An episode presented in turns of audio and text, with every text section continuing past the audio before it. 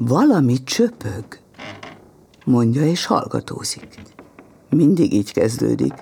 Felfedez egy apróságot és beakad neki. Mintha a cipőjéből nem bírnák kirázni a talpát bökő kavicsot. Most is a csöpögést keresi.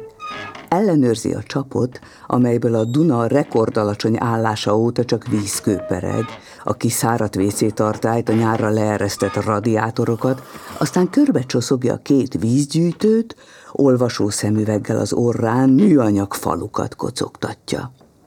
Nem mondja ki, de rám gyanakszik. Biztos megfúrtam az övét, tűszúrásnyi lyukon át cseppenként lopom a vizet a készletéből. Én nem hallok csöpögést. Az orvos felkészített rá.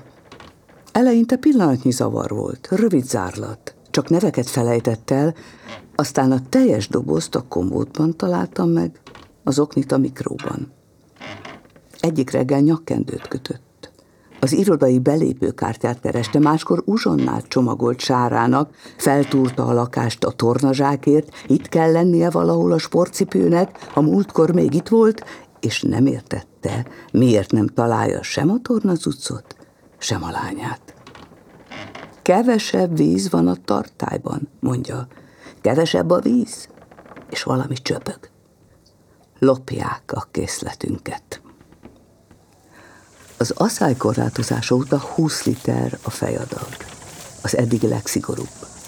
Naponta megyünk érte a fegyveresekkel őrzött lajtoskocsihoz, görgős tárolón gurítjuk haza a palackokat. Az egyik őr figyelmeztetett minket a rablásokra.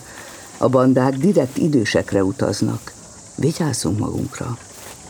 Akkor vásárolt paprika sprayt.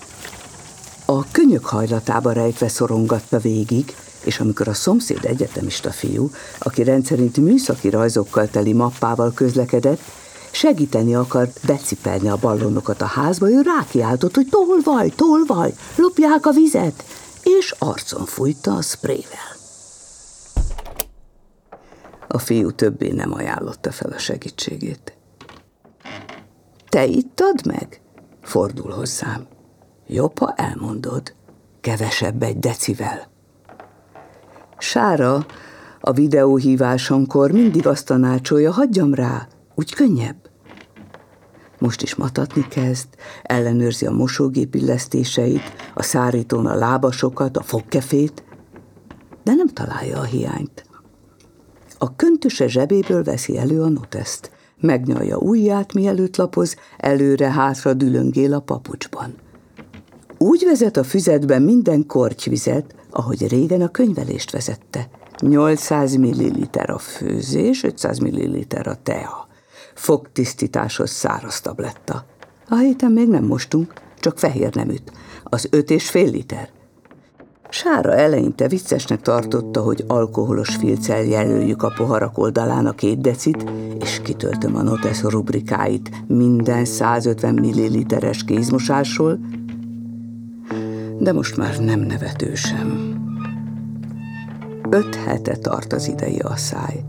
Öt hete nincs annyi víz a Dunában, hogy a csövekbe is jusson, és nem csak a Dunatisza közi sivatagnál, a fővárosnál sem. Amikor először apadt el, még piknikezni mentünk Szentendrére a mederhez. Sára a kutya után futkosott, és azt kiabálta, át tudna sétálni a túloldalra, pedig ő a legkisebb a tornasorban. Az osztrákok vízgyűjtői a száraz évszakokban azóta azt a keveset is felfogják, ami lecsoroghatna hozzánk. Aztán megtalálja.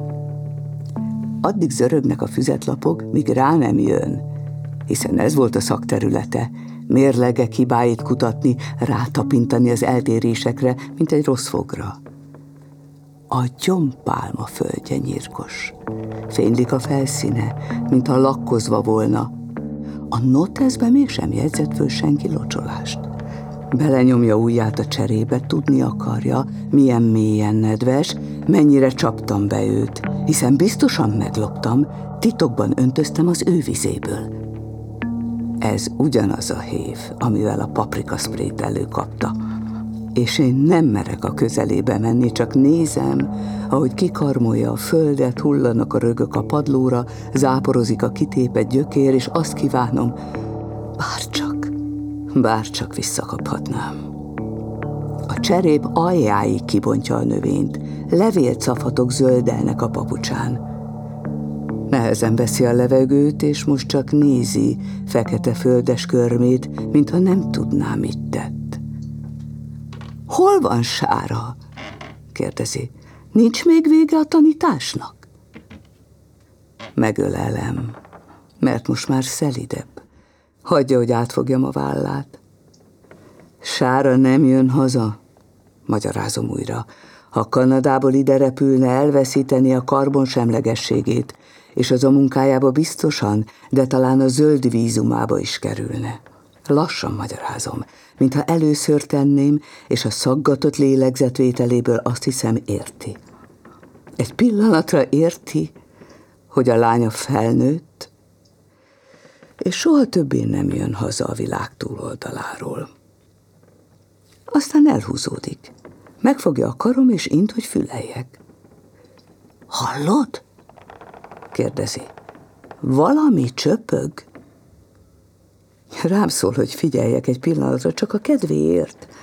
Majdnem úgy kéri, mint régen, amikor még nem tette az oknikat a mikróba, és amikor tényleg uzsonnát kellett készítenie sárának reggelente. Majdnem úgy kéri. És ettől még nehezebb. A kedvéért fülelek. Csend van.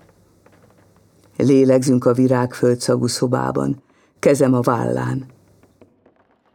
Hallom, mondom, és tényleg, már hallom,